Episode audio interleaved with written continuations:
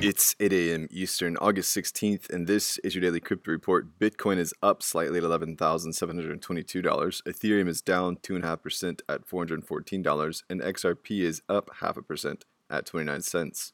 Those are leaders by market cap top gainers in the last 24 hours. Yearn Finance up 40% and Waves up 17%.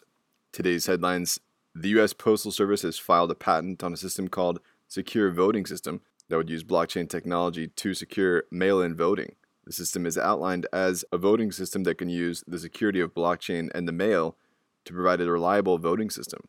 A registered voter receives a computer readable code in the mail and confirms identity and confirms correct ballot information in an election. The system separates voter identification and votes to ensure vote anonymity and stores votes on a distributed ledger in a blockchain. The system solves two complaints about mail in voting, which are that the person whose name is on the ballot actually didn't cast the vote, and that the ballot is tampered with after being mailed.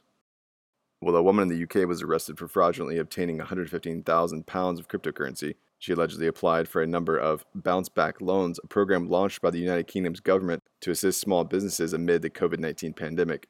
The woman was apprehended near her Ipswich residence and arrested on suspicions of fraud, money laundering, and child neglect. And finally, this week, the Binance owned CoinMarketCap launched Earn, an education rewards program that is similar to the one launched by Coinbase earlier this year. CoinMarketCap Earn allows users to watch supported blockchain projects' educational videos, take a quiz, and earn rewards, but only up to a limit of $10 worth of each project's tokens. The program is expected to host two projects a month each project campaign will last for eight days with a certain amount of tokens on offer. Today's episode is sponsored by the digital marketplace Ungrocery. If you've ever thought about who your food comes from, Ungrocery is the place to shop. The food people are online at ungrocery.com.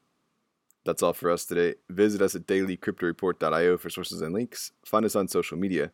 Add us to Alexa Flash Briefing and listen to us everywhere else you podcast under Daily Crypto Report.